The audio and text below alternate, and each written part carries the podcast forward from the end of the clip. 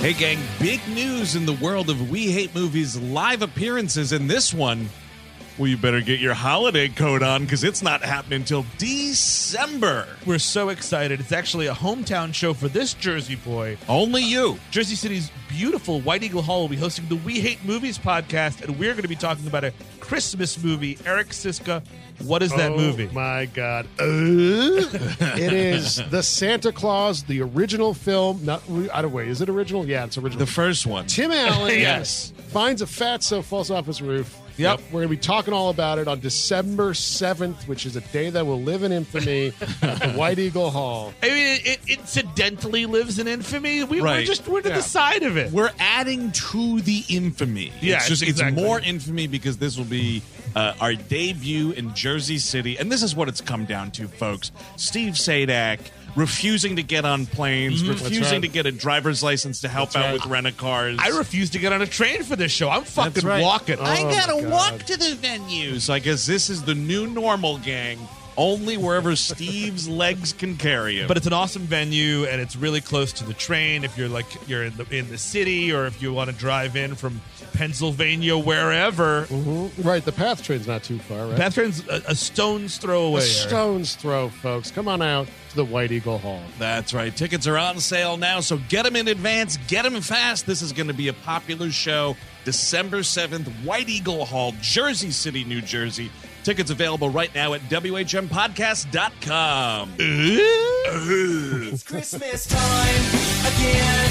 It's time to be nice to the people you can't stand all year.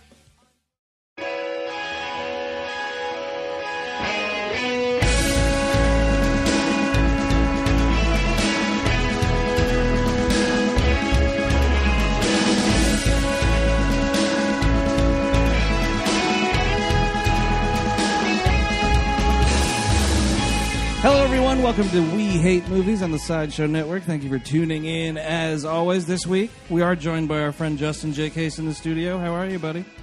I'm great. You're usually the disaster expert, and today's disaster is America. Well, it is. I think that uh, you know everyone is a disaster, and I have to say that this movie reminds me so much of Mars Attacks. It kind, it kind of is a disaster movie. We are talking about American Dreams from 2006, directed by Paul Weitz, Mr. American Pie himself, and uh, another bunch of assorted movies you don't want to watch. What was that Topher Grace movie he directed? Also with Dennis Quaid, by the way. In the company of good guys. Oh, in, in good company. In good company. That's what one of the ma- A couple of good guys. that's one of the one of the many movies where uh, emotional growth uh, equates running on a beach. Like at the end of the movie, if you're running on a beach, you've grown. It's like, oh wow, you really made it. And if you're if you're female, you get a three-legged dog.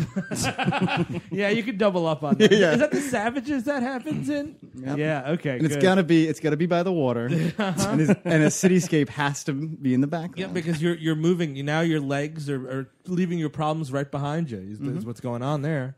So this movie is Paul White's trying to say something about American culture and politics is the idea. It's a capital T with trying. Yeah, keyword trying. it's desperate to say something, to find something. This is the movie that it's Hugh Grant as like a Simon Cowell esque figure. The whole thing's based around a fake American Idol called American Dreams with a Z, because that's uh, what we're doing. It's sad tire comedy. that's a joke my uncle would tell. Well, I guess sit. I, wait, wait, you're, I'm glad you're sitting down because I am your uncle. oh my God, what a revelation! uncle sis. You know, we, I think we, we, we gave With up- a Z. with double Z. Uh, so we also have Dennis Quaid doing, I guess, George W. Bush, uh, Yeah, which you- is no, weird. you- you're right. He's got the same haircut he did when he played Clinton in that other terrible movie where he's a president. What? Dennis Quaid always has the same haircut, right? It's like perpetual. I guess that's true. Is it? Yeah, it is the same haircut. You're right. I think he's worse as Clinton because he's sp- supposed to be Clinton specifically. Yeah, this is kind of like how John Travolta had like some leeway when he was not playing Clinton in uh, what was that movie with Kathy Primary Bates? colors. Yes, primary colors. It's sort of sort of what's going on here because he's doing like a slight George W. accent and like vocabulary. You know what I, I didn't appreciate about Primary Colors is they put uh, uh, Billy Bob Thornton is, in as James Carville, but didn't have the balls to do the accent. And you think, if anything, Billy Bob Thornton could probably pull that off. Yeah. he's a Southern guy. Is it Not from the Cajun? not from the same part of the South, but you know, He he's is- heard it before. and he's an actor. also that. Uh, who else is in this movie? Mandy Moore and Chris Klein. Remember them? Yeah, it's kind of a remember. It's it's like a snapshot of people that could be in movies in 2006. It's a pop-up video interview. I mean, you're gonna get Chris Klein on like a direct to like Vimeo movie nowadays. I feel like Chris Klein's like arm wrestling people in a bar or something, right? Right Like, this second? Right this second for money. Yeah, that could be. I, I did not see that. What was it? That Legend of Chung Li Street Fighter movie? Wasn't Oh he in right. that? Yes, oh, he who's was. he playing in that? I think he's like playing like a Chun cop. Li, right? We really do have a problem with casting Asians in Hollywood. and, And all of a sudden Klein is now we Chun-Li. notice. He's someone. I think he's like a like a cop or something. Oh yeah, he Oh, it's a fake character. he might be playing think so. Charlie. There's like a Charlie that's in some of those games. Chan? No, no, his name No, is- Oh, and not Chris Klein as Charlie Chan either. It was like Street Fighter Alpha. It was where they were like, I don't know, everybody's got friends, and like, hi, I'm Giles' buddy Charlie, and it's like, I don't know what Charlie. Get out of here, Charlie. super move, Charlie. My super move is like, I don't know, I I, I show up on time all the time. you know, I'm a really. D- he calls me when his mom's upset. You We, know, we, we like to keep Charlie around. Sometimes he picks up the check. when we go have our Street Fighter dinners. no, that's a down, down, back, back. A, I think is picking up the check. Uh, so then, like, here's where we're doing like the real satire of this movie. Cut to a terrorist training camp where we're directing like a terrorist recruitment video, and Mm-hmm. I'm laughing. Uh, th- this movie, uh, uh, the first fuck you to, to this movie is I'm watching it with these terrorists, and at first I'm like, oh well, like it was a different time, but fuck you movie for me having me thinking like terrorism isn't funny or not or le- more or less funny. It's not more or less ripe for comedy. No, it's always unfunny. But it, and it's weird. You're like, oh, you didn't know how bad it was over there. It's okay. Well, it's more it's more lighthearted because it's Al Qaeda. You know not- what we what we have now is a little little, little more hardcore. Oh, now it's hard- hardcore with ISIS. Like, you couldn't Yeah. try to make ISIS funny. Like, you can- Al Qaeda, that's a mile a minute laughing. Sure, yeah, exactly. Because you couldn't have some guy cut someone's head off and then sing a song in a competition. Well, it's weird mean- because these terrorists are devoid of all religion, like, and they're very smartly so because they are just they just don't want to touch that the M word there. So everyone's yeah. just like, we're Iraqi and we're upset. It's The like, only thing yeah, that but they're- you're probably Muslim. the only thing they'll say they're fighting against is decadence. yeah, like, mm. I, fi- fight against that every day. Oh, shit. oh no, I gave up. you That's what better- Taco Bell is for. So the whole like premise of this movie is we're sending a terrorist to compete on American Idol slash American Dreams with a Z. It's played by uh, James Carville, I think. Is it? No, I don't think so. It's played by an Englishman, this main terrorist here. Uh, and he's going to somehow make his way all the way to the top of the show and then kill the president who's a guest judge in the finale. it's a it's a happy coincidence because he, they, they, like he's a blundering bad terrorist, and they're like, oh, go go to California and live. And You're he- gonna be a sleeper cell Right, forever. And he's a blundering bra- bad president. yeah, so they meet each o- meet up with each other. That's cute. He winds up on the show by happenstance, and then they're like, "Ooh, that then the president's going to be on there, so then that'll happen." Well, the whole thing is he's basically like exiled to California Yes. because he's bad at being a terrorist. Because all he wants, like, he's kind of like Charlie the Elf. Yeah. you know, because he just he wants to be a Broadway show tune singer slash dentist. You know, like he doesn't fit in with the rest of the terrorists and all their terrorist games. And they're like, oh, you go live with family in California and like wait for the call. And Yeah. the guy's like, oh, okay, when's the call? And some dude says like very quietly like. Never. Like they're just ditching him, and I was like, just murder him in the desert. That that is usually how that ends. It's Well, like, it's good to have a backup sleeper cell. Yeah. You never know when you're going to need it. You've got agents all over, don't you? Hail Hydra. Just in case. Uh, and so we've got um, we've got like the the new season of this show is starting, and we're introduced to Hugh Grant, like the first character, and he gets broken up with his girlfriend, or like he breaks up with her, kind of a thing, and you realize like right away this guy's like heartless, soulless Simon Cowell type character. the funny thing is, they don't do the thing like. It, a it takes forever for the show to start because the show is just about to start for about an hour and 29 minutes like Yeah. the season like it's there's so much about like the beforehand stuff that we don't do the stupid audition thing which is the only joke you have to make when you're making an american idol parody That's all you want. You just want a bunch of goofballs Yep. like waiting on a line, farting in front of the camera. and as a movie you're saying with such a small budget and the mileage you get out of you realize that like doing that's why american idol is so cheap to make because you have just thousands of people spending time their time working for you Yeah. right because every audition is is is is airable Yeah. so why couldn't they have leveraged that same principle for the filmmaking process right it's, as soon as the movie started i was like there's gonna be a beep you know seven you know seven to eight yeah like bad fun auditions ones and then there's a dog and you're like oh that's fun they, they took it really far with that dog yeah, get what's his name? Wil- William Hung or whatever. Remember that yeah. Oh, guy? Willem Hung would have made a cameo. Although, I mean, this was 2006. Were we pre or post Hung? I don't, I don't know. I, think, we've I'm been hung always yet. hung. I don't think we're hung yet. the, the wave hasn't broken yet he was like the apex of that show No, huh? it was right, around there because he's on that second season of Arrested Development. Oh, That's how you date a hung. So yeah, you're right. So no, he had already happened. So how do you not have William Hung? yeah. That's the joke. Like, or that's, Bridget Boyle was the other one. uh, Susan Boyle. Susan Boyle. Was she was that- never on American Idol though. What was that? The voice?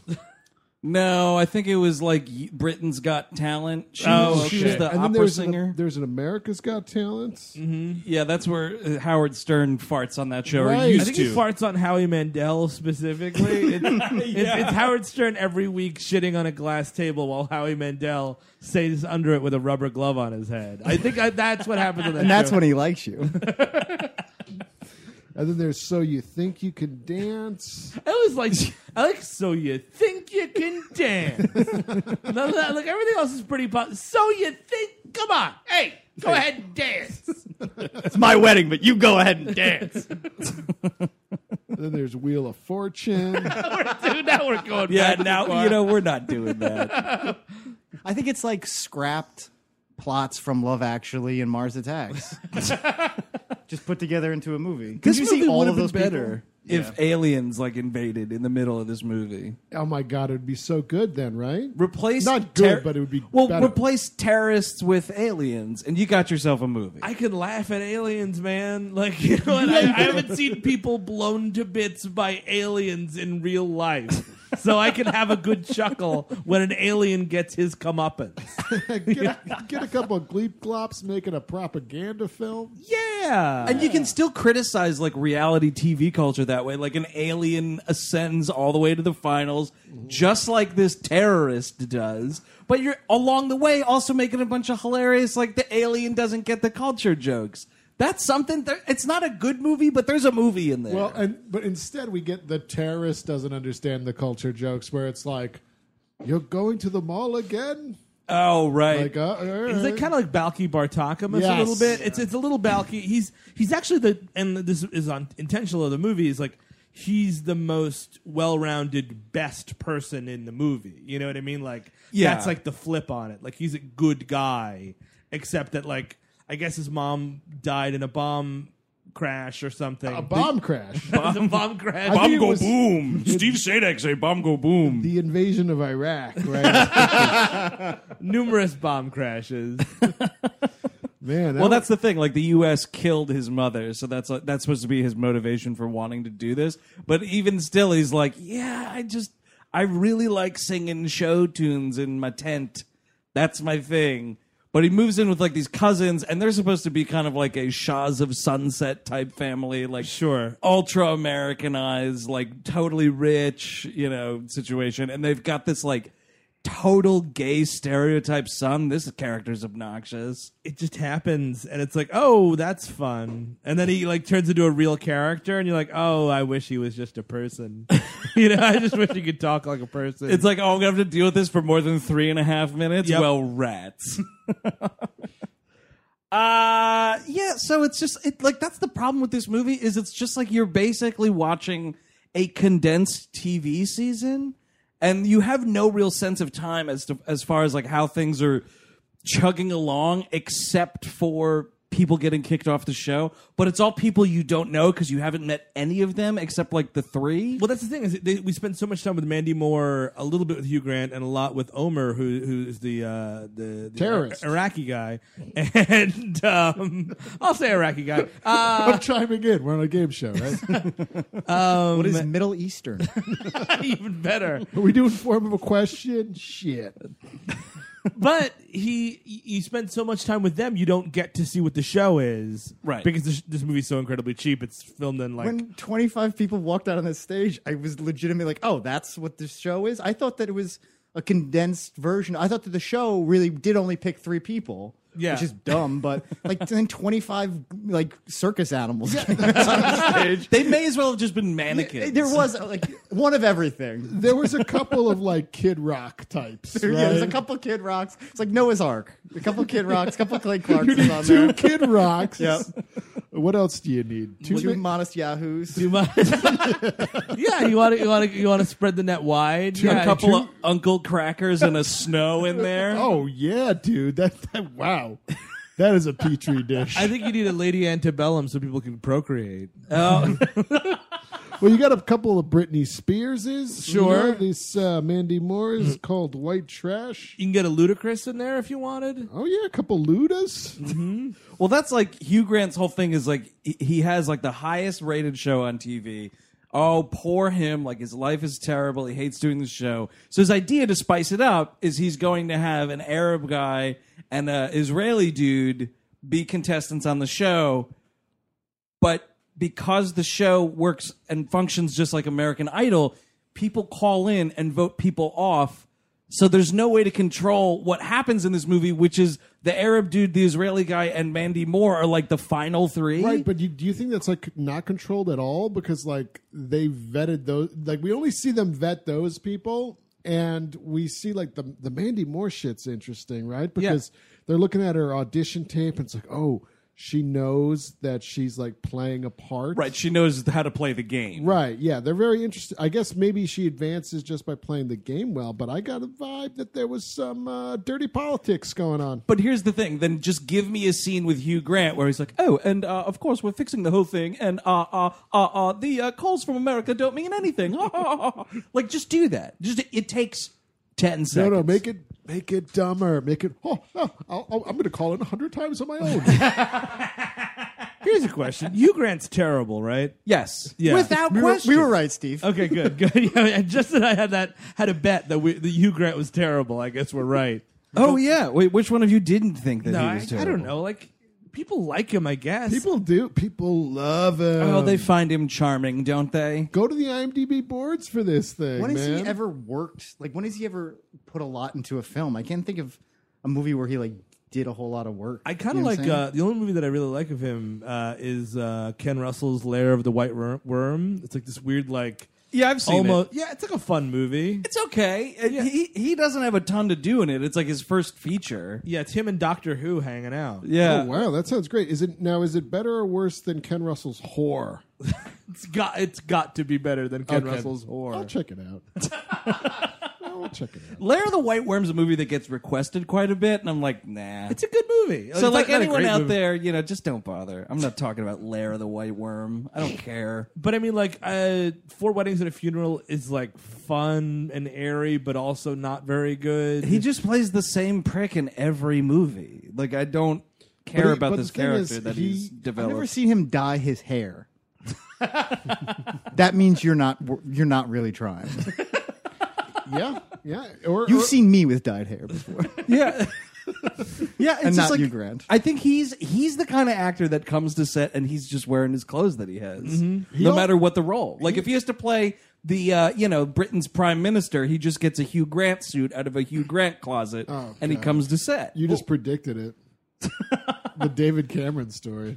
Oh, there you go. But, but but the thing is, Hugh Grant was for some reason considered attractive in the nineties, and people were like, "Oh, that Hugh Grant." well, he's a handsome guy, but that's where it stops. Ah, he's handsome enough, you know, not by today's standards. Well, they just love his fuddy awkwardness. Like that Uh, was charming. It's like the cute British accent.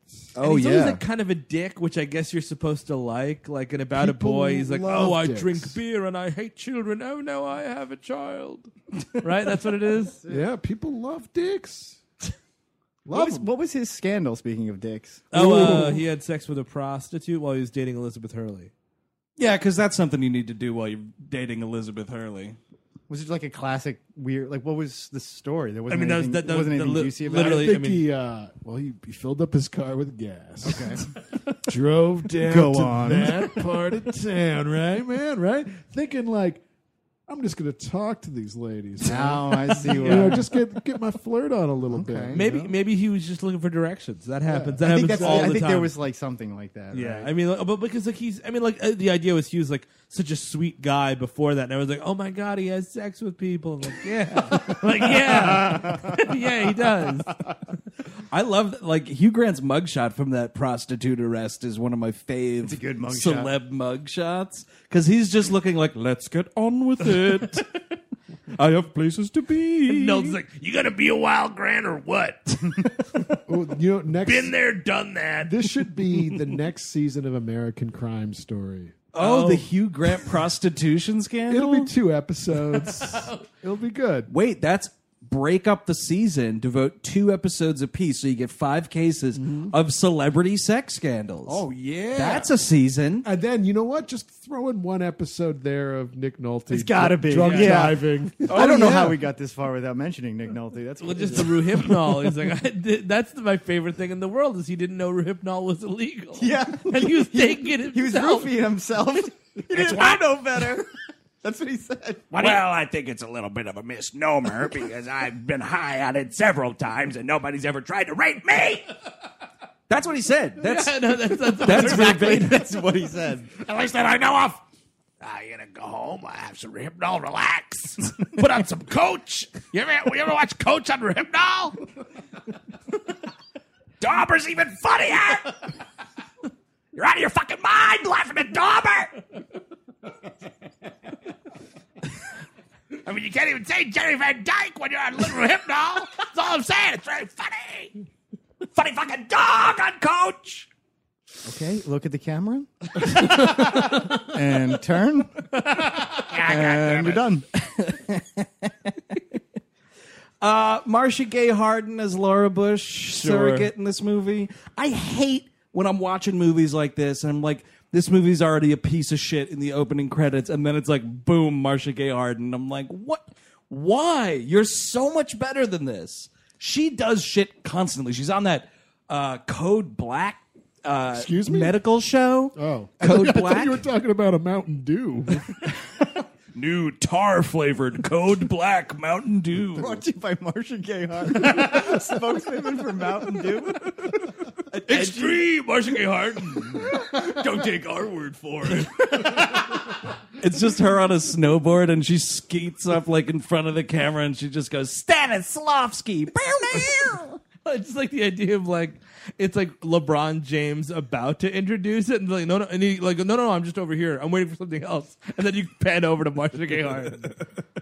the problem with this movie is that it's got too many balls in the air. Like, and the the thing that you can cut out, speaking of Marcia Gay Harden, is so much time with the president. Like, the thing needs to be oh, at the end of this season, the president's coming, and you like build up suspense. Like, you don't even see the president. It's a real like who's gonna play the president, and you get somebody. You get fucking Alan Alda for a cameo as Yeah. the president. president or whatever, and you cut all of that out because it's like Dennis Quaid like just wins re-election and he's like having this this like midlife crisis kind of a deal. He feels like, and this is all like you this movie tries to draw sympathy for George W. Bush, which is obnoxious. I think yeah, he's depressed.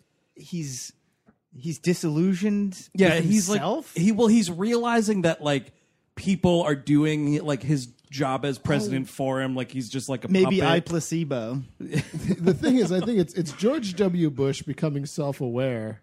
Yeah. Oh shit! Just like Skynet, dude. he became set. no, but it's I mean it's it's weird because like it, it does like it's that stupid thing where like everybody likes to pretend that Dick Cheney was like the bad guy and George W. Bush was the sweet baby. Like no, I'm they're just a both sweet kind of baby. crooks. Yeah. No, he's They're, yeah, just they're both monsters. One was just a real big idiot. One actually shot somebody while they're in the White House How pissed do you think he was that that dude lived, huh? because it would be so God much easier. damn it. it's so easier if he did. Miss next time. now that guy's gonna talk. They should have sent him on that same hunting trip with Antonin Scalia. uh, goo goo gaga. I'm George W. Bush. I'm a baby. Because it's like, oh, uh, his I think is like, oh, he gets briefings. He's like, but I don't understand. The Iraqis aren't like Doctor Octopus and the uh, what is this? like, Magneto. Magneto and Doctor Octopus are the Iraqis and the and the people from Iran. It's like, okay, I get it. Couple Yeah. magnetos out. They're using magneto technology. First of all, everybody knows George W. Bush was a DC man. couple of jokers out there. but it's like the Sunni, Shiite, and, and the uh, Kurds. right? He's like, "Did you know?" And this was this was a line from the trailer where he's like, "Do you know?" There's two kinds of Iraqistanis, and then Marsha Gay Harden like holds up three fingers, and he's like, "Actually, three kinds." And Willem Dafoe, as basically like a Karl Rove Dick Cheney mashup, is like, "You're talking about Sunnis and Shiites and Kurds, Mr. President," and it's just like that. There's nothing about this that's entertaining. It's a one note, like bad Saturday Night Live sketch that is given like nine scenes in this movie.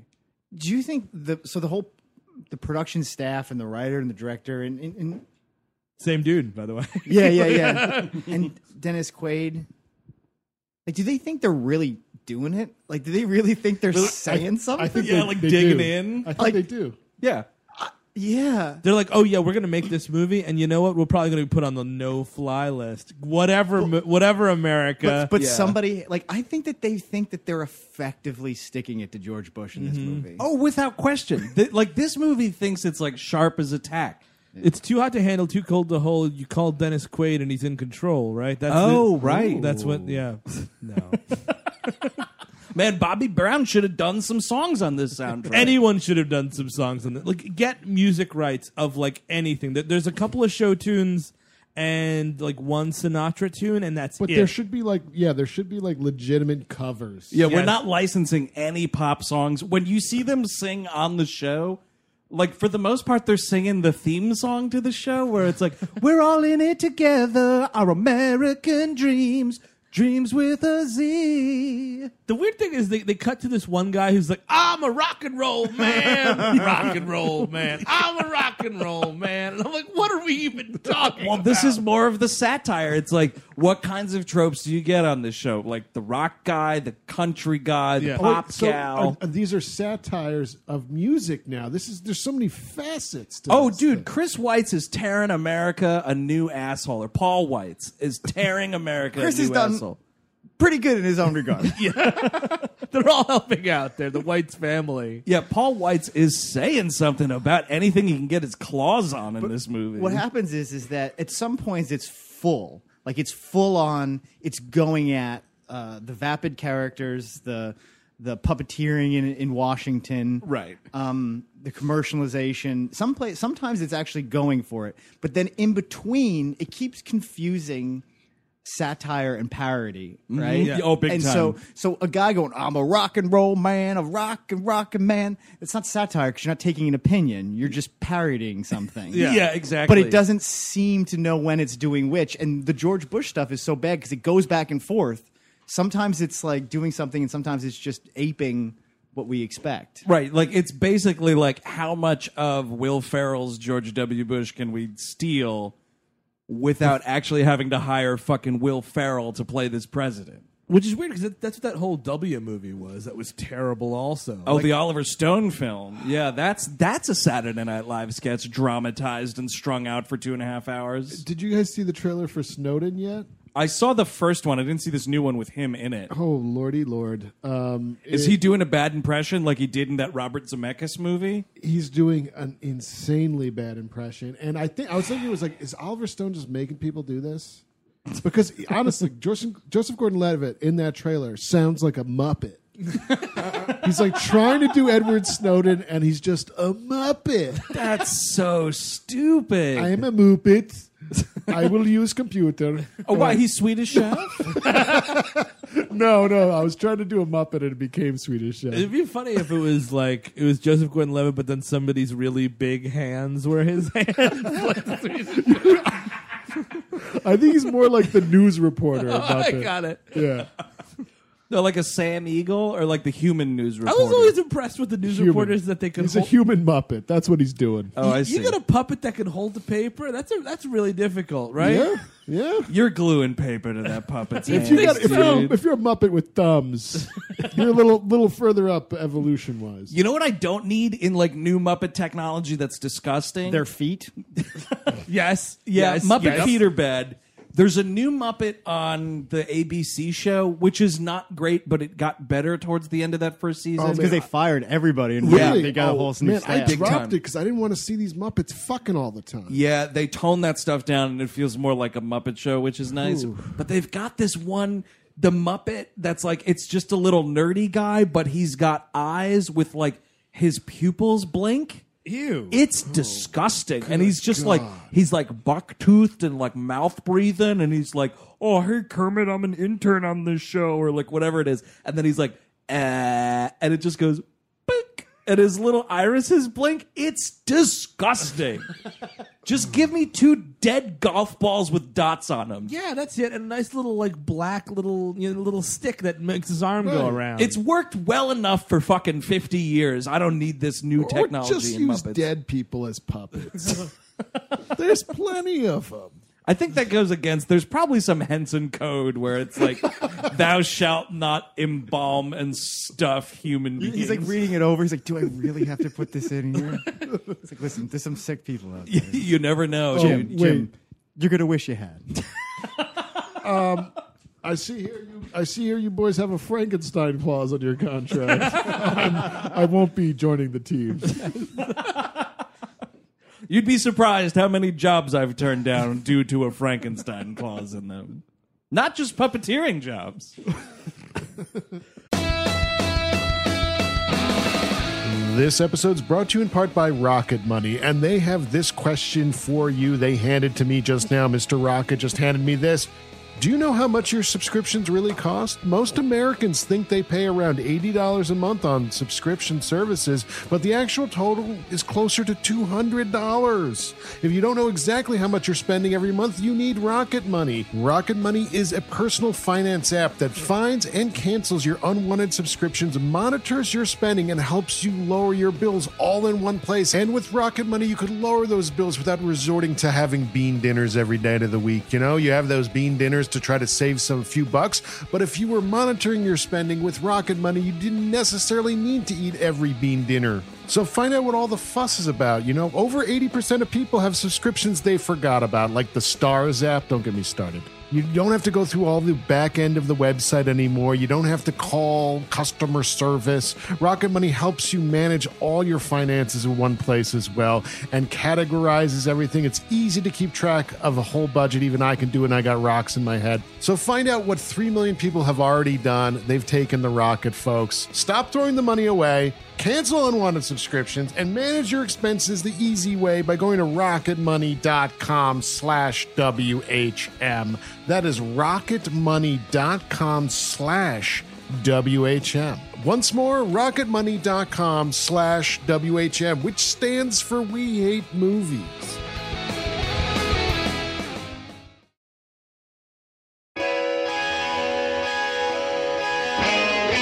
This show is sponsored by BetterHelp. You know, my 20s, while being a lot of fun a lot of the time, were pretty rough. I wasn't exactly rolling in dough. I lived at home until I was about 25, and for most of it, I didn't have this show or you lovely people in my life. I just kind of drifted around without direction and didn't know where to voice that. Then I started to get my crap together one piece at a time, and the last piece, which didn't come until my early 30s, was therapy. And man, I wish it came along sooner. Ever since I started sitting down with a licensed therapist, I've had a place to voice my insecurities and try to fashion plans to help me achieve my goals. So that's why I'm thrilled we're sponsored by BetterHelp. If you're thinking of starting therapy, give BetterHelp a try. It's entirely online and it's designed to be flexible, convenient, and suited to meet your schedule. Just fill out a brief questionnaire to get matched with a licensed therapist, and the good thing is you can switch therapists at any time for no additional charge. Let therapy be your map with BetterHelp. Visit betterhelp.com slash WHM today to get 10% off your first month. That's betterhelp, H-E-L-P dot com slash W-H-M.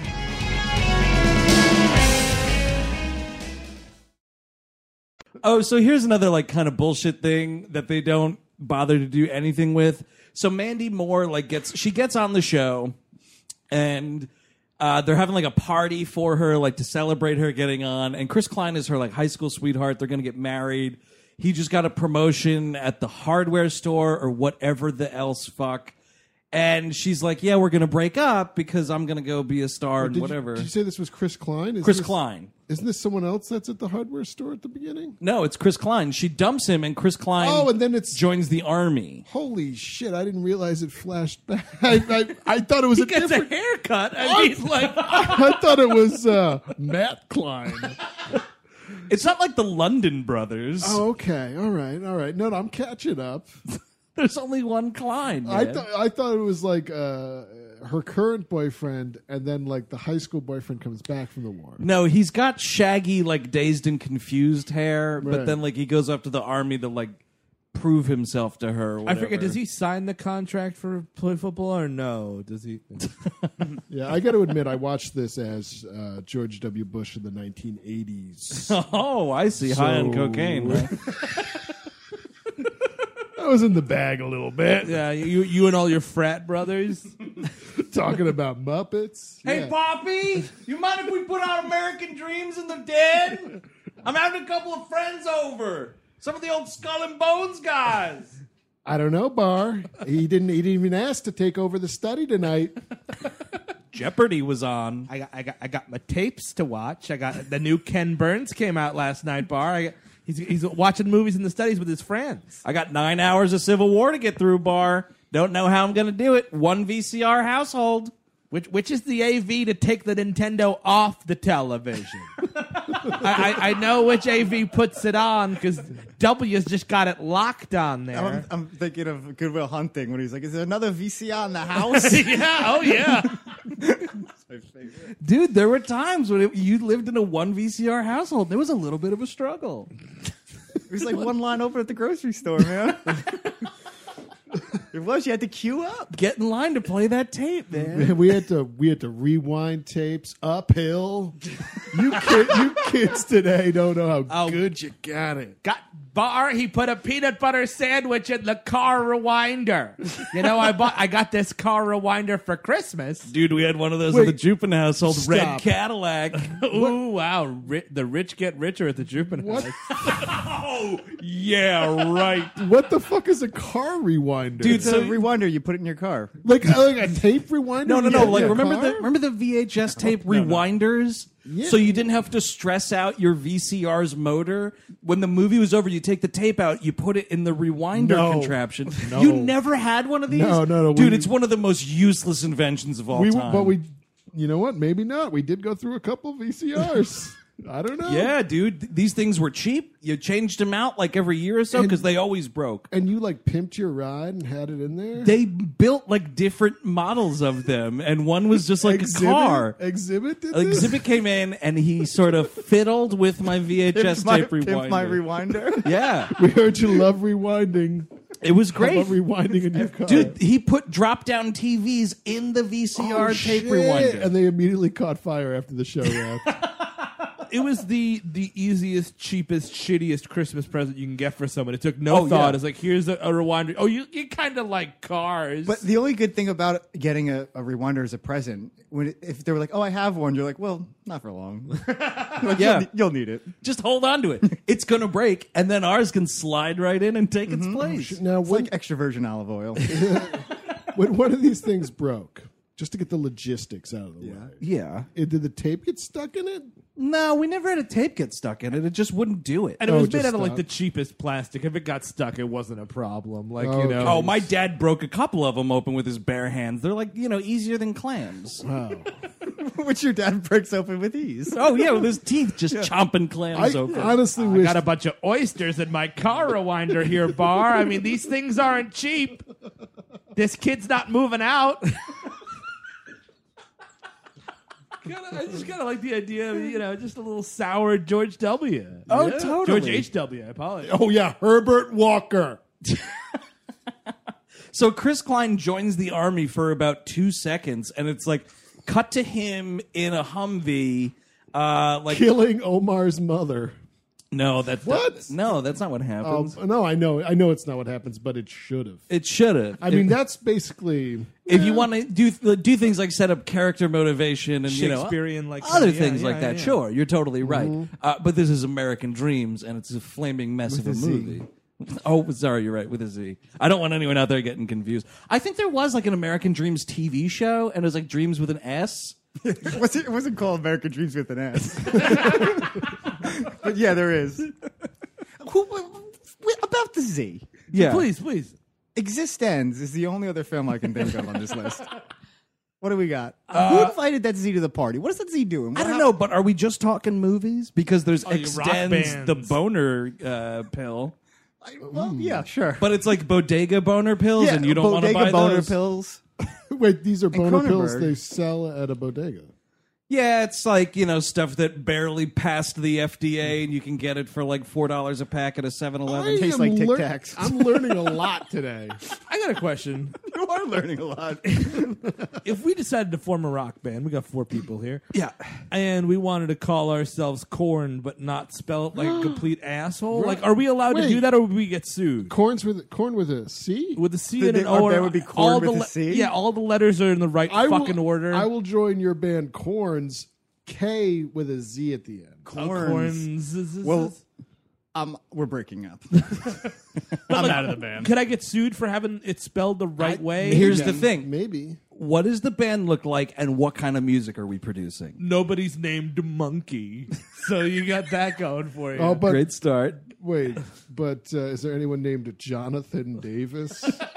Steve. In in one of our songs, Corn, just C O R N, regular. Is there any point where like like Eric's on drums and like JJ's playing guitar and I'm on bass and we go into a sick breakdown and you just on vocals start going um, because if you do that we might get sued. Also, provided less than 25% of our music videos take place in an asylum, we should be fine. I'm try- I can't do the I can't do the Corns. I Song. can't do it either. No, you just did. It was flawless. Oh, Jonathan Davis is coming after me. you might. I mean, that guy's You looking and for- Monkey are gonna break my legs. Monkey might be dead. I don't. I don't think No. Monkey passed away. He's got to be alive. I hope so. Anyway. Yeah. Monkey, get him. you can't die working at Foot Locker. oh man, no, he's doing all right. yes, you can. Yeah. it's called athlete's foot. I also feel like, you know, so long as we steer clear of Limp Biscuit, like we're not doing any songs with Limp Biscuit, we're in a good spot. I learned my lesson already in my life to steer clear of Limp Bizkit. That's a good note for any band. steer clear of Limp And Bizkit. person, yeah. Dude, if you're shopping in a you know CD store, make sure Fred Durst ain't in there. I got fucking kicked out. Right. The uh, Tower Records and Times It was Square, it was right? the Virgin Megastore in Times Square. Excuse me, sir, Mister Durst is trying to shop," said the eight foot tall Be like, bodyguard. well, let him shop. Yeah, I was like, I'm not impeding the shopping. You are. Let him buy his How- fucking, how you know. far did they move you out of the area?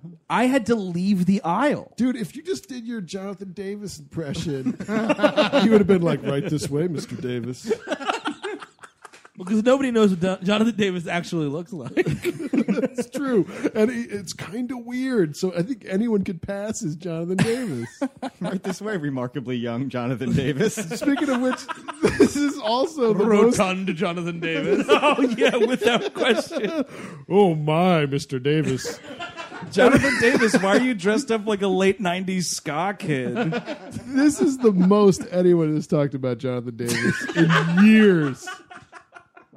even like a Thanksgiving at the Davis household. Yeah. Yeah. No, everyone decided to not follow the leader. Jonathan, pass the.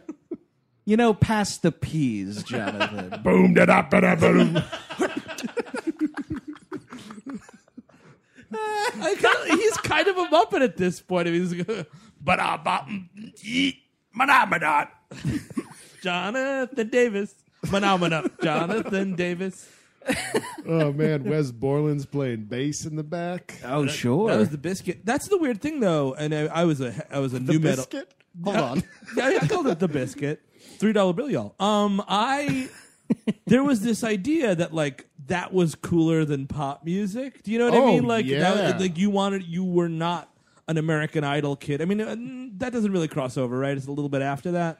Uh, yeah, I mean, American Idol was like what 2002 ish is Yeah, when that started. That's kind of around there. Yeah, but you were like, I don't do that American Idol Kelly Clarkson crap, man. I listen to real music. Like corn and Limp Bizkit and Stained and act, Godsmack. don't act like you weren't that kid. No, man. that's what I'm, Okay, I'm, yeah, I'm yeah. standing up on a soapbox, he's letting you admitting know. to this on the air. He's but that, admitting that's to the this. idea is like that music you could listen to. You could listen to a Kelly Clarkson, like yeah, since you've been gone. You try and listen to Freak on a Leash. Your iPod will stop. Like what the fuck are you doing? I'm sorry, I can't do that, Dave. I can't play Freak on a Leash, Dave.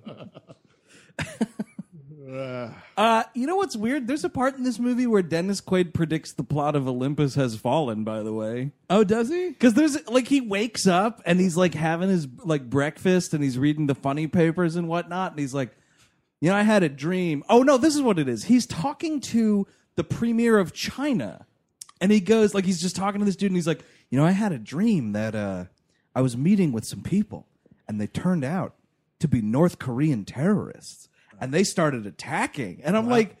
What are you even talking about right now? And then I realized he's talking about the plot of Olympus Has Fallen. He's like he's been dreaming that he's a better looking president, like Aaron Eckhart. like those movies take place in inside the world of American dreams, inside this president's head. Oh wow, it's inside of a snow globe the whole Oh, time. yes, it's the So Tommy the snow globe is, Westfall is verse. Dennis Quaid's head. Is that what you're saying? Yeah, I Yeah. think that's what's going on. I think he's got a snow snow globe for a brain. Yeah, that checks out.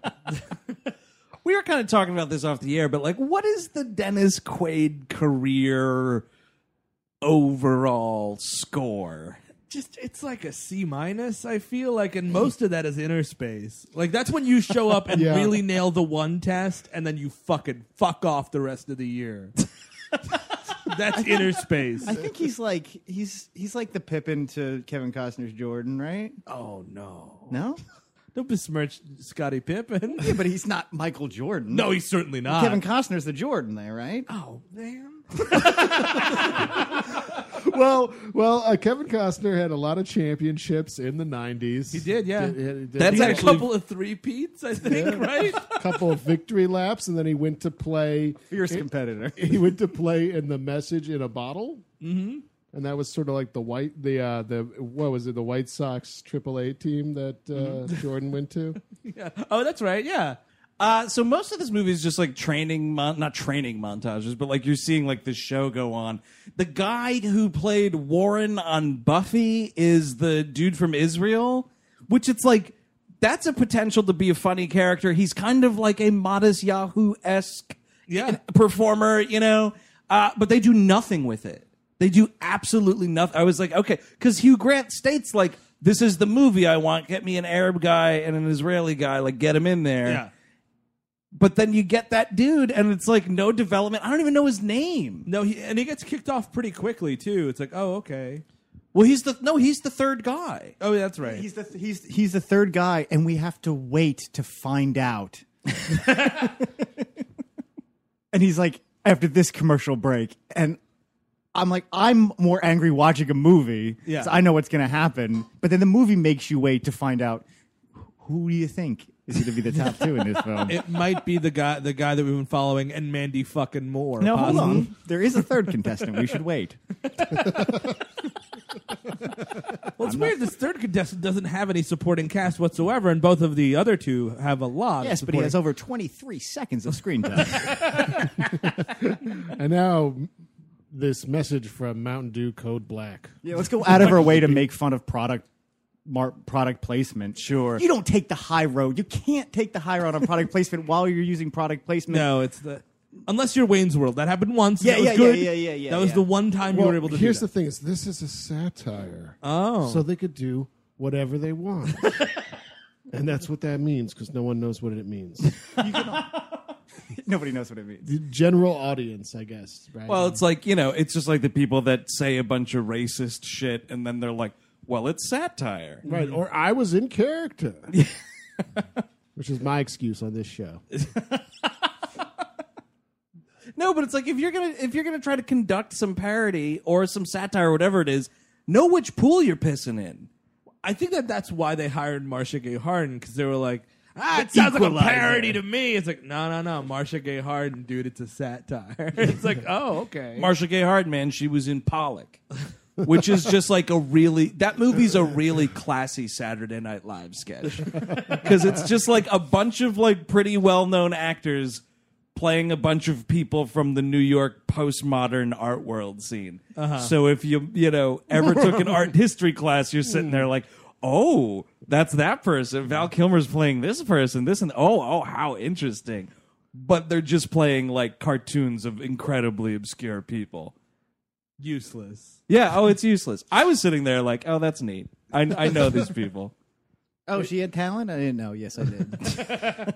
Oh, he died young. Huh? Oh, okay. Oh, the thing with Chris Klein that I was trying to bring up was so he goes to the army, like he gets shipped to Af- or, uh, Iraq, um, and he's like talking to this dude in the Humvee, and he's like, "Yeah, I went through this like accelerated training camp, so now I'm like here already, and I thought that they were fucking with me.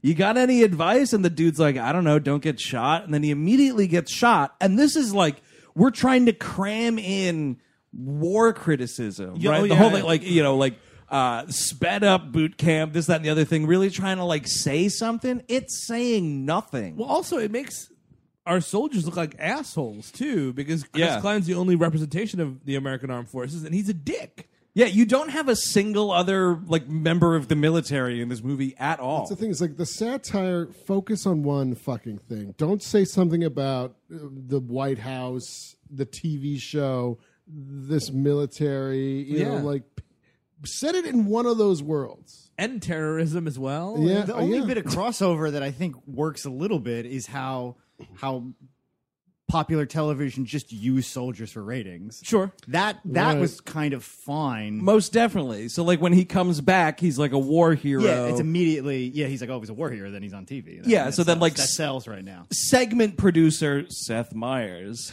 you know, like sees dollar signs in this thing and is like immediately filming them making out and you know. Seth Meyers made me laugh more than once in this. Him and Jennifer Coolidge. You can't put Jennifer Coolidge in a bad movie. Jennifer, well, you can. Well, you can. You certainly She's should. You just can. good You in that. have, yeah. Jennifer Coolidge is the high watermark of this movie. I think the one moment when she's like, she's like, "Are you single? Or are you seeing anybody?" And Yeah. he just like shakes his head and moves. That was uh, that was kind of funny. Yeah, it's fun. the one thing, the one question I had, because I don't, I don't really know anything about uh, Seth Meyers, really, um, but he's looking like really tired and like sweating throughout this movie, and I was like, is this the character? Or is that like his life? Was he like getting burned out doing other things? Like, was he on SNL at this time Yeah, he's also? on, he's on SNL for a long time. so, he, so by like 05, when they're making this movie, he was on SNL. Oh yeah, I mean he was on there for what, like nineteen years? Uh, he met No. Belushi. nineteen he was years. Belushi's understudy. might might as well. Yes. then I feel like I see him in this, and I'm like, am I watching Mad TV? Even though I know it was his brother that was on Mad TV. Wait, he's had a brother on Mad TV. oh yeah, Psych Myers. Oh man, no, it's like something Myers was his brother that was on Mad TV. it could have been Cody. It, it really could have been Cody. Cody Myers. wow. Print it. That's what it is. I now. did. I did not know that. yeah, That's that's, the a only thing. time that's ever happened. They should have uh, fought each other or something, right? That if it, do you think if it was still on the air, they could have had a match on Celebrity Deathmatch, Ooh. Yeah. like the latter seasons of Celebrity Deathmatch, where they were desperate for matchups. Wait, you're saying that at a certain point, Celebrity Deathmatch wasn't as good anymore. I think. When yeah, James, yeah, that's what I'm saying. when James Carville was on there for the third time.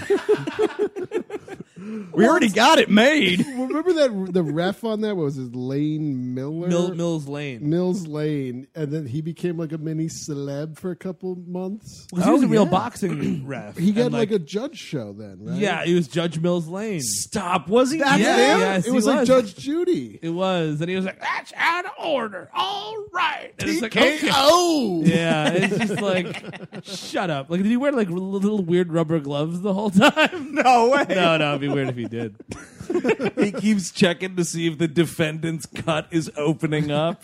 Because I think he was the referee when uh, Tyson got his ear. Uh, Yeah. Tyson bit Wait. Holyfield's ear. Yeah, Yeah. he was in Celebrity Deathmatch. no probably in both. in real life oh, death match. oh, oh, okay. Well, he was also Right. the referee when Marilyn Manson bit Hanson's ear off, or whatever happened on that Oh, show. and what, when Ozzy ate that bat, Man, Did they do celebrity- that on that show? Mm. I'm positive. I don't know, but I'm Every, positive. every thought you've ever had about celebrities doing anything to each other has been on that show. it's called satire. You're right. That was the most satirical of all the claymation comedies. It's not satire unless Marsha Gay Harden is involved. we, we, we established. Oh, she that. was on there. yeah. so people want us. To, Pile, she pile, pile drove Laura Flynn Boyle in one episode. that would have been their celebrity yeah, death match. Stick lady. Yeah, yeah. Got a Marsha Gay hard on for you. yeah. Oh man, you should write for that show, man. I did, Stephen. That's why I know so much. Just in case's oral history of celebrity deathmatch. oh wow, Th- I that- want it recorded in black and white. That's an article I'd click on and then forget to read. Yeah. Let's just save it for later. Never mind. That's a tab I'd leave open. exactly. That's a tab I eventually close when I close my computer at the end of the day. You ever bring an article with you into the bathroom and then you just start playing video games instead? That's what that is. No. I read everything I bring into the bathroom. Um, no. so people are paying hard-earned money for us to talk about American dreams. yeah, you're right. Um, and if you're getting this for free, it's illegal. what do you got? American dreams related. Well, I, well, mm, I just want to talk about how they're popping pills in the Oval Office. Oh, They right. gotta oh, have- right. He's like medicated. I gotta have my happy pills. Well, that just leads into the whole like it furthers this idea that like Willem Dafoe is like conducting this puppet regime, right? Well, actually, I, I think because Marsha Gay Harden is taking the pills as well. I think it's like the, it's like Prozac Nation commentary five years too late. oh, that's what's going on. Yeah, I think that's what it is. It's Oh, God, like you can't shoehorn that into this. Oh Yeah, my remember- God! It falls under America. yeah, It's like one of the. It's another thing. They're satiring us. yeah. like even the president can get depressed. George W. Bush walking in one of those commercials with a cartoon. oh, a cloud, a blue, yeah, blue, like a blue little thing over. shad cartoon. Hey, Poppy, am I breaking my alcoholism if I take pills? I don't know, W, but I just need you out of the living room. I don't care if it's a Schedule One narcotic. Just get it out of the den. get it out of the den, Bubba. Get out of here. I just, I, I want, I got a couple of Belvedere's saved up here, W, and I just want to watch it. I don't know what Wesley's gonna get into. oh, great, great W. Now your mother has to watch as the world turns. I don't have much time left. So uh, the plot, uh, like the the scheme overall, is he makes it to the finals. Three of his like terrorist contacts get tickets to the show. Because, like, basically, like this, this, he's the the crux of the story because Omer. bas- Omer is because at first, you know, he he does he, he's against America because he, you know his mom died in, in a raid, and but he goes and kind of loses his way and he gets like he likes everybody and he turns into like a really You good know, guy. That's the thing is like he never seems to really give a shit that his mom died in the American in- invasion. Yeah. like he doesn't care at the terrorist camp. He's kind of half-assing it. I'll say I'll it. tell you yeah, when he he's a does half start, ass terrorist. he starts to care in a scene that is also a thesis statement where he has a monologue that says everything that the movie is about. When he's saying Is this when he's at the hotel bar with Ye- Mandy Moore? No, it's Oh, a is little this bit- the ending with yeah, the, the yeah, yeah. president? When he's like, he's like, is America responsible? Is her like is Oh, and then yeah. and then he talks about his mom like does blow does killing Americans bring my mom back? Blah blah blah. Yeah, yeah, yeah. But that's the Oh, only time he like talks about it. he he he tacks it on to a lot of sentences. yes, it's, it's there. He keeps reminding you that it's going on so that he has any kind of movement. Um, But yeah, but like it's basically like his bad past catches up with him, and they kind of they f- force him into being like, "Hey, look, I know that you're a really good singer or something, but when the president comes there, you have to blow yourself up and be a suicide bomber." And it's like, Right. oh, okay. That's- which is what would have happened. yes, he That would've guy, done it. they're not sending him to cushy L.A. no. Oh. they're sending him into a children's hospital. Well, that's Right? Well, That's- that, that's that, the that thing. show did not come out yet. But on the set of Children's Hospital. oh man, in a plot to kill Rob Corddry. Riveting. well, that's maybe they they read the script for Hot Tub Time Machine 2 and they were like, "This must not happen." oh man, they're time travelers. Yeah, totally. Oh, cool. That fits in with A time, lot happens hot inside tub his time head, yeah. machine. Uh, uh, where was I going? It's just- that's the thing. Is like, listen, you're sending this guy who's like pretty good. He's a half-assed terrorist. You know, like you're sending him like kind of into exile anyway, and then they're like, well, proximity to the president wise, like he's right in California, so let's make him do this. But basically, like you're sending like a G-list guy, Yeah. to kill the most powerful person in the free world, like. You got to send in your A number one guy to get on that show and do this whole. you want to fucking make thing. sure that he believes in what he's supposed to believe so that he Exactly. carries it through so that you complete your mission. You're just it's not like you're kicking a dog to death. You're killing the president. Like you gotta send in the best guy. You got to get the best terrorist you can find and teach him how to tap dance immediately. I, I It's don't a talent think, show. I, I got the feeling that it was sort of an unsanctioned but z- overzealous hit. Like those three guys, like they never talk Oh. about checking in or Oh, shit, anything. they're fucking I think. I rogue. think that what's the torture? I think he's just trying to like make a name for himself out there. I that's kind of Which you- interesting which you- because they which are you have to do when you go to LA. You're never gonna be noticed. out there. Make a splash. But you're you're totally right though, Justin. Because what I was reminded of when I was watching these guys, these three Stooges, right, is like they're like in the '90s we had like Mickey Mouse Mafia. yeah, yeah, yeah. And this is like Mickey Mouse terrorists. Like they're Yes. all like bumbling fools. They're all fans of the singing contest kind of a thing. They're, they tell more jokes than any other character in this movie. well, because it's trying to make it less harrowing. Like y- terrorism is very real, and it's like, oh well, if they're funny and silly, it's kind of fun and yeah, silly. it's like Colonel Clink and the gang. Those guys were hilarious. And you have to also think like They were. How many were. years later does Four Lions come out? Because I think that's we could talk about maybe at the end because that movie's amazing. And that movie does what this movie thinks it's trying to do, and it does it very Yeah. effectively. But in I my think Four mind- Lions was like 2007.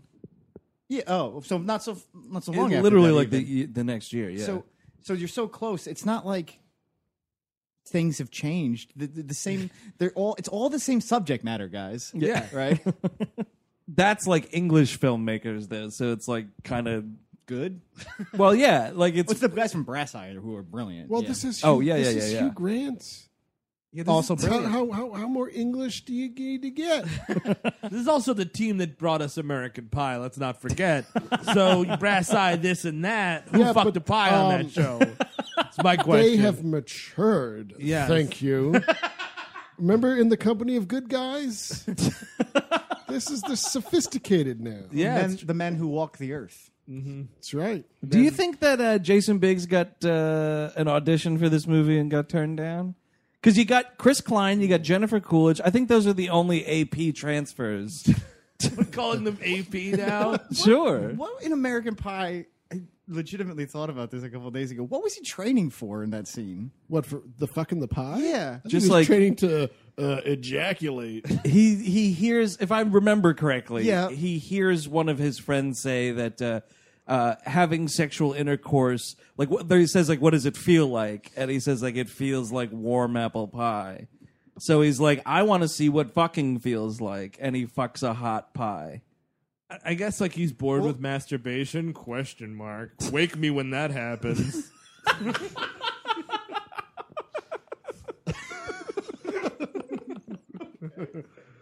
and Steven. Oh, so it was like slept the next forever. level. It was his bridging the gap, but I always felt like it was like a coming of age. Like you don't want to get in there with the girl, not know what to do.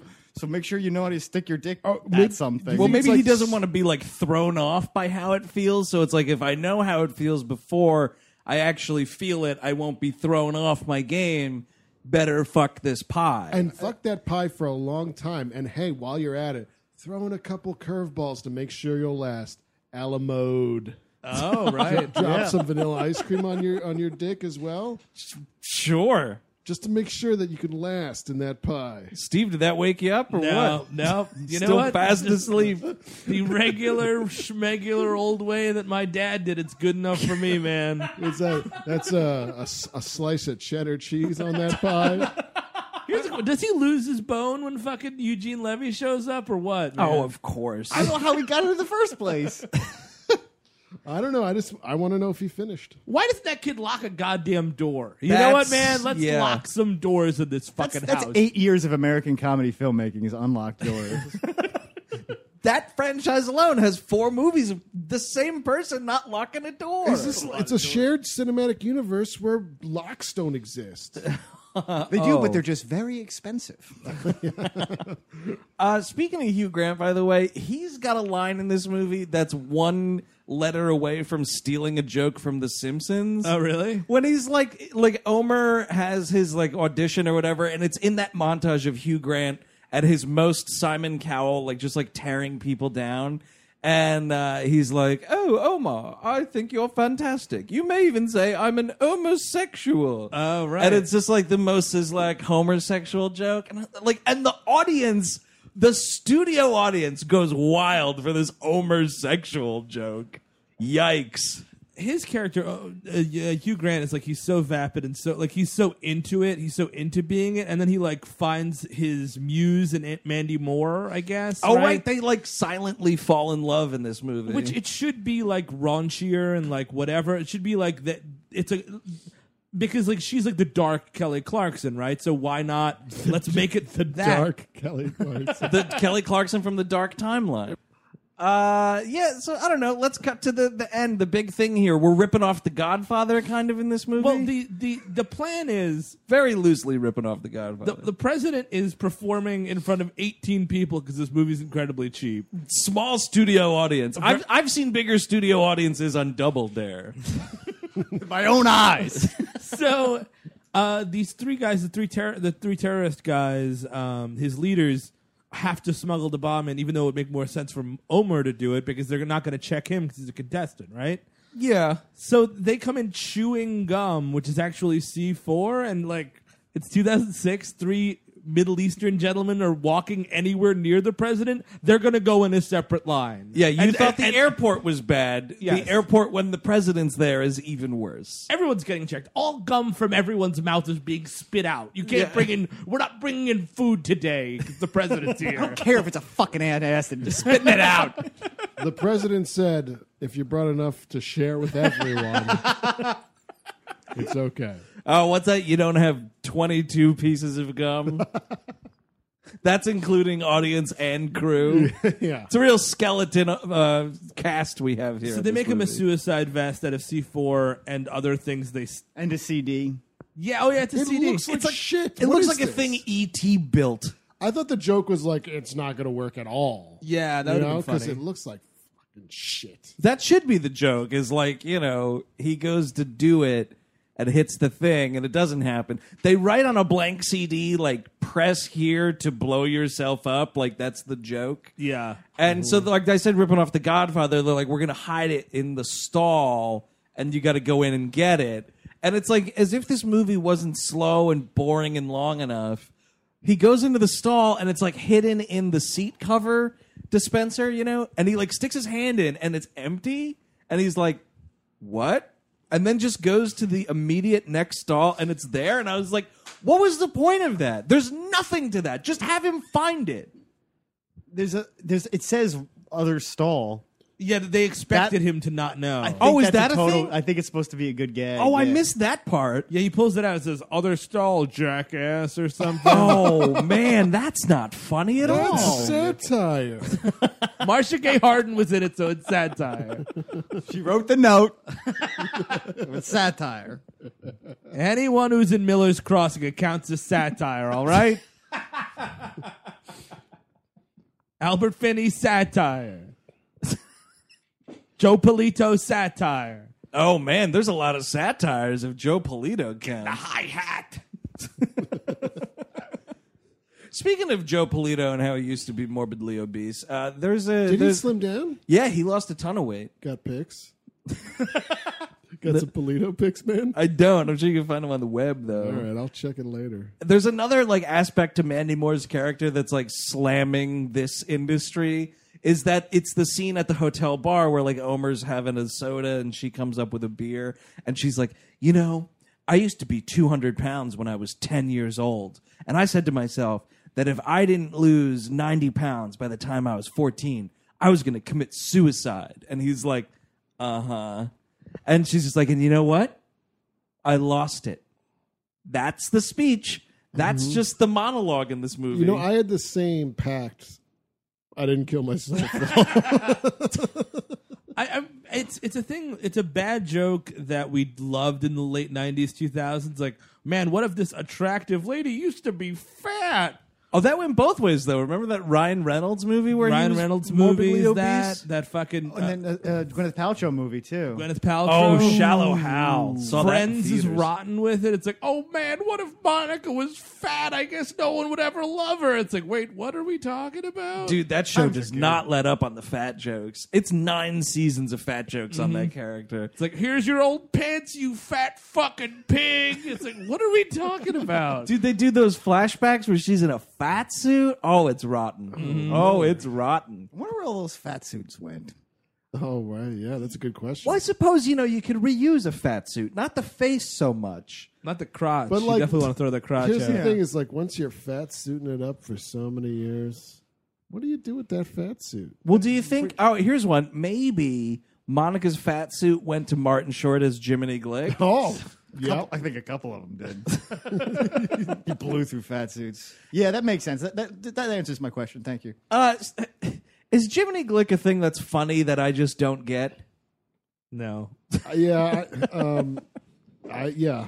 I don't know. The the listening audience will tell you. I don't think anybody knows if that. I have no idea. Because I watched some of it and I was like, "Well, this is stupid." And then he got a movie made, and I was like, "Well, that's And stupid. a lot of celebrities were on there. And Martin Short is legitimately a really talented guy. Yeah. Right. I, but- I can never. The jury's still out on that one. yeah." Like it took me a really long time to figure out if uh, his character on Arrested Development was funny. I was like, "Did- "Do I like this?" Oh, I loved it. Eventually, I came around to it, but like that's I feel like with every Martin Short thing, I'm like, "Is this stupid?" The jury's still out on Corn though, because I mean, like, yeah, you think that that's a stupid band, but like, you listen to Freak on a Leash, though. Maybe we're all just freaks on leashes. That was their peak musicianship. I feel. You work with Todd McFarlane enough, you're going to be a good musician. Oh, really? What they designed some action He did figures? he, he- that. He did, he, Oh, my wrote- he goodness. drew an album for him, right? Oh, really? Follow the leader was his his oh, art. Oh my God! No wonder it You're was- talking to the fattest man in America right now. Well, I was going to say that album cover was breathless, but so are you. You know, it was a nice little detail I noticed, and it's kind of weird. And I don't know if you guys remember the shot, but um, there's a part where like it's Hugh Grant. It's maybe it's like the night before the finale or something like that, and he's like going through a script or something. And it's supposed to be like after hours, so he doesn't have like his hair done up. He doesn't have his Hugh Grant makeup on, and he's just wearing like reading glasses. He kind of looks like Jared Fogle. It was like the ultimate Right. Hugh Grant dethroning in this one scene. Or Rachel Maddow. I'm not saying it's a bad look. no, no, Oh, no. I got you. I was kind of working for me. It's happening.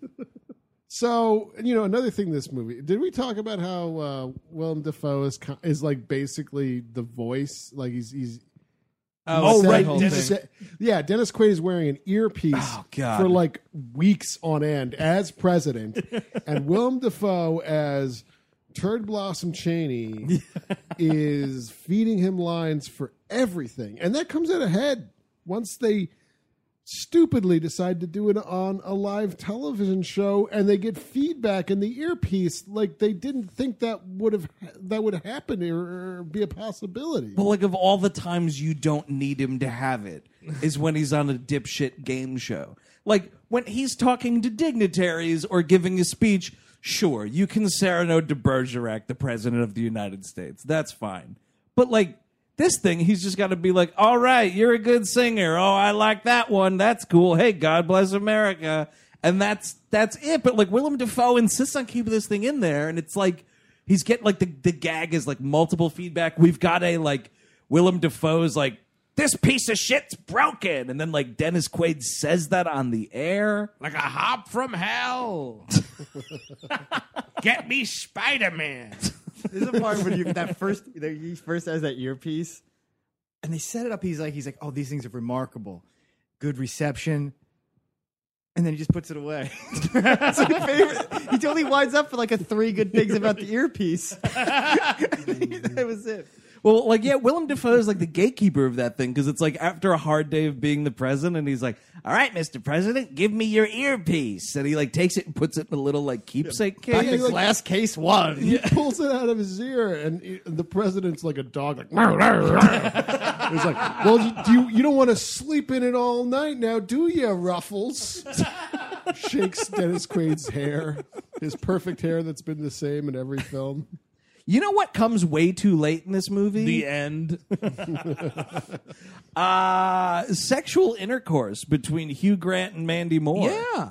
That's something that like they're trying to set up because again, it, It felt like out of left field. well they pull this thing where it's like you you have to feel for Dennis Quaid in being like sad president, and then you have to feel for Hugh Grant like f- sort of falling in love with Mandy Moore, but it's a weird thing where he's like, "Oh, I can treat you like garbage and you respond positively to that." And she's like, "And I hate your guts and we're falling in love kind of a thing." You got to have that at like minute 25. Yeah, and then then they start doing it, and then it happens. It's one time Chris Klein catches him. And Chris Klein, at this point, uh, basically Omer uh, removes the bomb because he's so moved by the power of America, and he doesn't want to kill the president. Also, doesn't want to die. That's Yeah. not really explained. And He also, was like, never too keen on dying. I and noticed. they don't explain the religious reason people do that. Really, like, do you know what I mean? They don't. th- It's not there, so it's like, why would he even care to do that?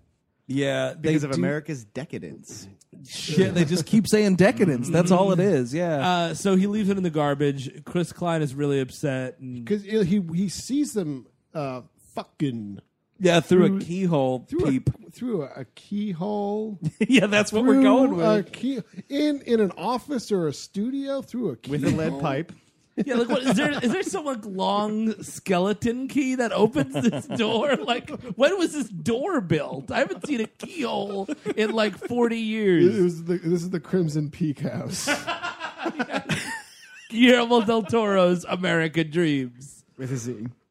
oh God, it would be so much better. So uh, Chris Klein puts the bomb on, and he goes out and confronts everybody. now and- he's kind of a Nicholas Brody. Yeah, this is slightly like Homeland. Yeah, this is where they got it from. Well, because the, the whole thing is he's also now going to They play. got an that from actor- Israeli television. That's actually true. he uh no, he's like a part of the show. Like he's going to propose to her on the air. They've got like a whole thing. But yeah, he just like queers the deal because he comes out and like Seth Meyers has to do the like he's missing his cue. What's this business? And then like he reveals himself to have the bomb. Dennis Dozen, Quaid a dozen people run away. yeah, like the dozen extras that are in the studio audience flee. Dennis Quaid Ah. Isn't removed from the, the thing by the Secret Service, which drives me nuts. let him go the back. Yeah, he wiggles away from the Secret Service scrum and like gives an impassioned speech to this guy. Nope. And this speech is just the dumbest thing ever. It's like you know, I've had hard days. I've had days where I didn't want to get out of bed. I had days where Turd Blossom was telling me what to say. Well, look at this idiot on TV bar. He's not even running away. Gonna run over into 60 minutes. One day that I get my TV to myself, He's on it. This is going to upset the whole DVR schedule, Bar. It's not programmed for this. It doesn't know about run on live broadcast, Bar. Now the whole thing's messed up. Bar, when's 48 hours start, Bar? it's going to offset it. It's all offset. Oh. All 47 hours. Sunday night's important to me, Bar. Got to have my stories. Bar, what's Pacific Palisades? What's that doing on here? Fine, just keep it. Not going to do it, Bar. Delete. Oh yeah, and then like kind of the best part of this movie is like then like everybody flees. Hugh Grant is like filming it because that's like we're really saying something now. Right, like, like- he's got to keep filming this. He's obsessed with the show, man. Now he's manning the camera, yeah, you know, because all the crewmen ran away. and like Chris Klein bumps into it with like the detonator, and the two of them blow up. It doesn't even make any sense, like uh, Hugh Grant wanting to film this at the end. Like he's so disinterested in everything the entire movie. Yeah. Like if he was a ratings hungry crazy maniac, that would make sense. But he's just sort of like this, like oh nihilistic whatever, and it's like well then he wouldn't care. He would just keep his own life going. You make a good point. You have a protagonist yeah, that wants absolutely nothing. zero. He's like Nothing. nothing. Like occasionally he'll say oh ratings, and it's like okay, But he's got the ratings because it's like the highest rated show on television. He gets a fax at the beginning of the movie that that tells him that a real solid 2006 fax. I, when I got this, it had the subtitles on, and just the first, I just glanced over and saw a fax machine bleeping, and just went, "Well, that's not a good sign." it's the first second of the movie. dude like the first sound you hear in the movie is a modem oh it's terrible And this is it- see, it's 2006, but it feels like 1996. Yeah, yeah, it's weird disgusting. so he blows up, and at By, the end, by the way, all the local affiliates would have cut away by Oh, now. m- I mean, hours what's ago. the point Yeah. of Yeah. even doing this? They're not going to show people like No, like like, they're- like Fox Atlanta is not going to be like, yeah, we'll show some guy explode. Hold on, hold on. I want to see where this goes. Er- Eric, th- this is Society Gone Mad. This is a capital S Marsha Gay Harden satire. so I forgot, We I can, forgot. we can really enjoy the fact that oh yeah, we wouldn't cut away because it's all about the almighty dollar. Oh, oh, oh, oh, well, damn it! I see. I was in Parodyville still. oh that's a bad place to be Should have taken a left at Albuquerque.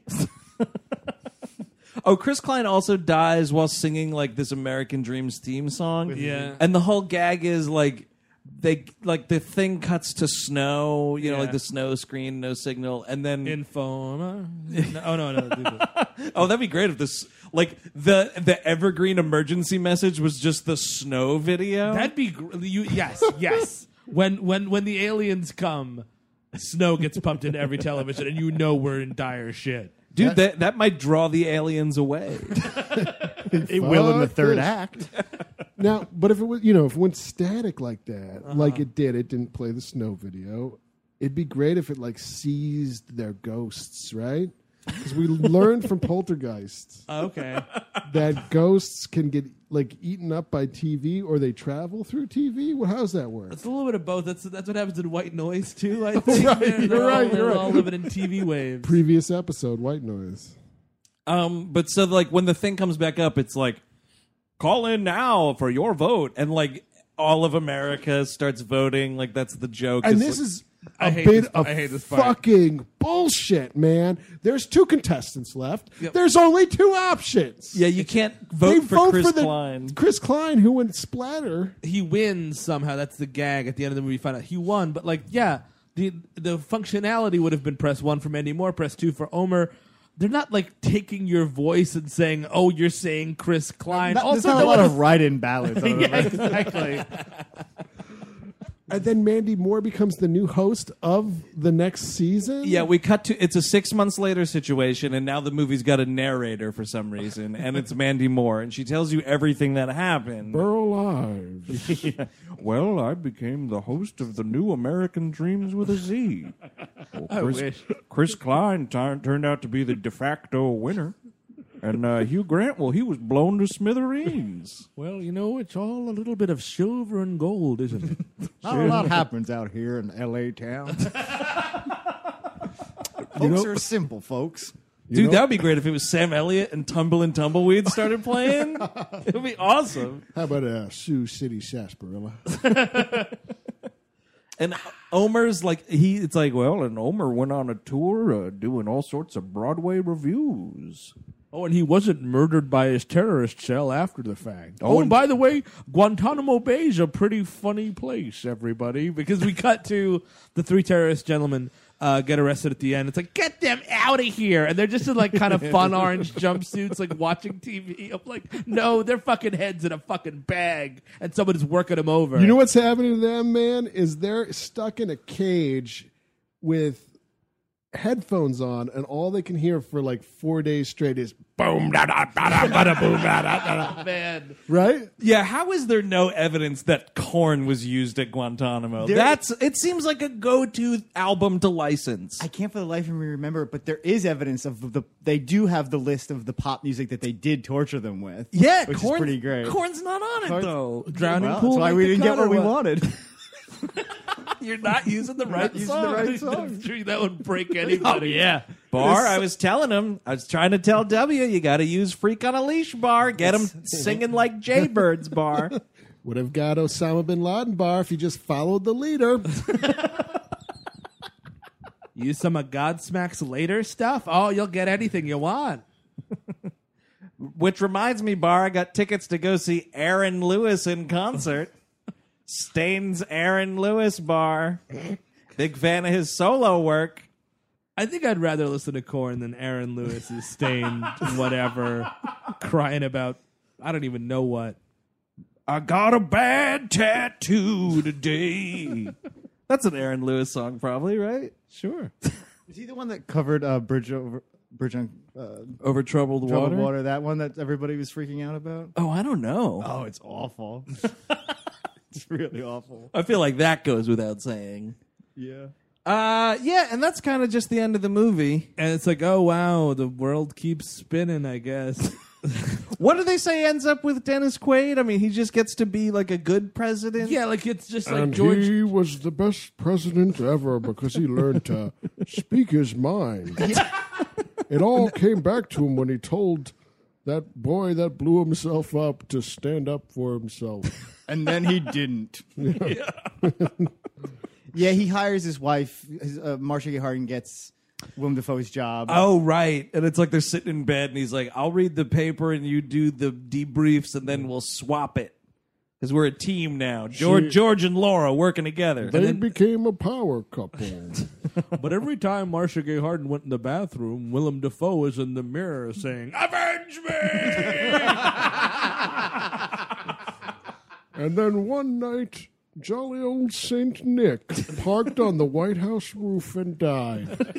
And now the president had to become Santa Claus.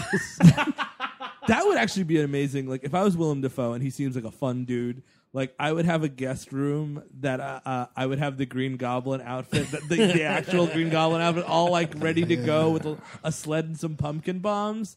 And you tell someone that's where the bathroom is, and they like open it by accident. Like, oh my God. The door immediately locks. He has to run around to the two-way mirror. okay. I mean, he's got, he's, he's got to have a little bit of sense of humor about himself. oh, I'm sure he does. Yeah. Um, would anybody recommend this movie? No. But it's such a smart satire. I yeah, there's nothing fun about this movie. I just it's it's also it shows the nadir of American culture with this 2006 maybe. These we've talked about it on the show before, man. The years 1999 to 2009. It's a it's an awkward time for pop culture in this country. It's the worst time imaginable. That's the worst timeline. And I wouldn't recommend this this because this is barely a movie. Yeah. It's really just barely a movie. So no. Bro Lives, what do you have to say? Yeah, no, I don't. There's nothing there, man. it reminds me of 2006, which is Yeah. don't remind me of 2006. Uh, I wouldn't recommend this either. I saw this in the theaters. Uh, I wanted to. My wife was quick to remind me that uh, she wanted to go see the new Nicole Holof Center movie at the time, and she's a great director. And uh, I was like, "No, there's this new mo- movie out, and I think it's really saying something." And then we saw this in the theater. Oh, you! Oh, did you you use the wag the dog like leverage wag the dog? in I the thought it, argument? I thought it was a, a wag the dog, primary colors kind of nope, situation. No, it thinks it is. It thinks it is. It also thinks it's like Network and Doctor Strangelove. Like it thinks it's all of these things. Mm-hmm. It's really just a pile of wet farts in in reality. Also, I spent the last three weeks like with this movie on the docket, thinking we were going to watch America's Sweethearts. I totally had these movies mixed You're up. the for one that weeks. put this on the docket. I know, and I was thinking about America's Sweethearts the whole time. See, there you go. There, there you go, America. It was all this. This is the, sort of a mistake almost.